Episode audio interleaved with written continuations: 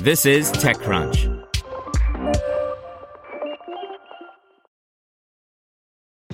This episode is brought to you by ShipStation. You know, folks, I'm all about working smarter, not harder. Running a successful e-commerce business can be really convoluted, and honestly, you have enough going on. So I want to introduce you guys to ShipStation. I love using ShipStation because it makes it so much easier to automate all my shipping tasks, and I can manage all my orders in one simple dashboard. Work less and ship more with ShipStation, the innovative tool that helps turn your shipping challenges into opportunities for growth. Go to ShipStation dot com and use code TECHNEWS to sign up for your free sixty-day trial. That's ShipStation dot com, code TECHNEWS. This is TechCrunch. Nucleus aims to simplify the process of managing microservices, by Kyle Wiggers. An increasing number of organizations are adopting microservices, the loosely coupled, independently deployable services that together make up an app. According to a twenty twenty O'Reilly survey, seventy-seven percent of organizations had adopted microservices as of then, with twenty-nine percent reporting that they were migrating or implementing a majority of their systems using microservices. The widespread microservices adoption has spawned new problems in app development, however. According to the same O'Reilly survey, company culture and integrating with holdover systems have become major challenges in the microservices arena. Startups have rushed in to fill the void of solutions. There's Helios, a microservices management platform that helps developers understand how their code interacts with the rest of their apps.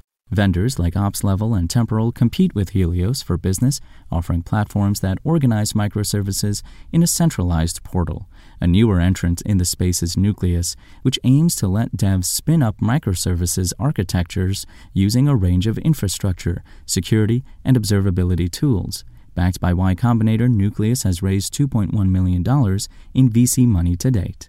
Nucleus was co-founded by Avis Dranova and Nick Zillai in twenty twenty-one, after the two spent roughly seven years building infrastructure platforms both at large enterprise companies, example I B M, Garmin, and startups, Skyflow, Newfront. The inspiration for Nucleus came after Dranova and Zillai realized they often had to rebuild the same platform to help developers create, test, and deploy their microservices. We noticed that more companies were trying to move to microservices and break apart their monoliths, but really struggled to do this well, Dranova said via email. Some companies that have tried to move to microservices have gotten their fingers burned because they didn't have the right tooling and, more importantly, the right people. We want to make it easy and reliable for companies to move to not just microservices, but service-oriented architectures without having to be security, infrastructure, and observability experts.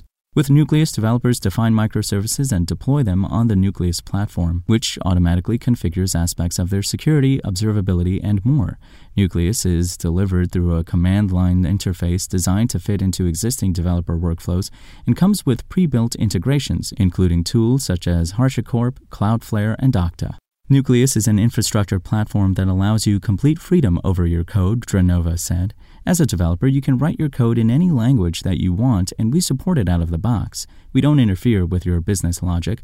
One way to think about it is that we've built a cage you can put your code into, and that cage is integrated with your infrastructure and your third-party tools and is extremely secure.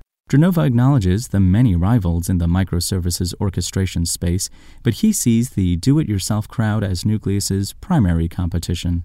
Before we wrote any code, we interviewed fifty-five chief technology officers, and ninety percent said that they've built something like this in the past, and it took an average eight to twelve months, cost over one million dollars, and took three full-time senior engineers, Dranova said. We believe that we can deliver a better product in ten percent of the time it would take to D I Y and at ten percent of cost. That's pretty compelling. Those are lofty promises, but to Dranova's credit, Nucleus, whose platform is still in beta, already has a few early customers and eight design partners.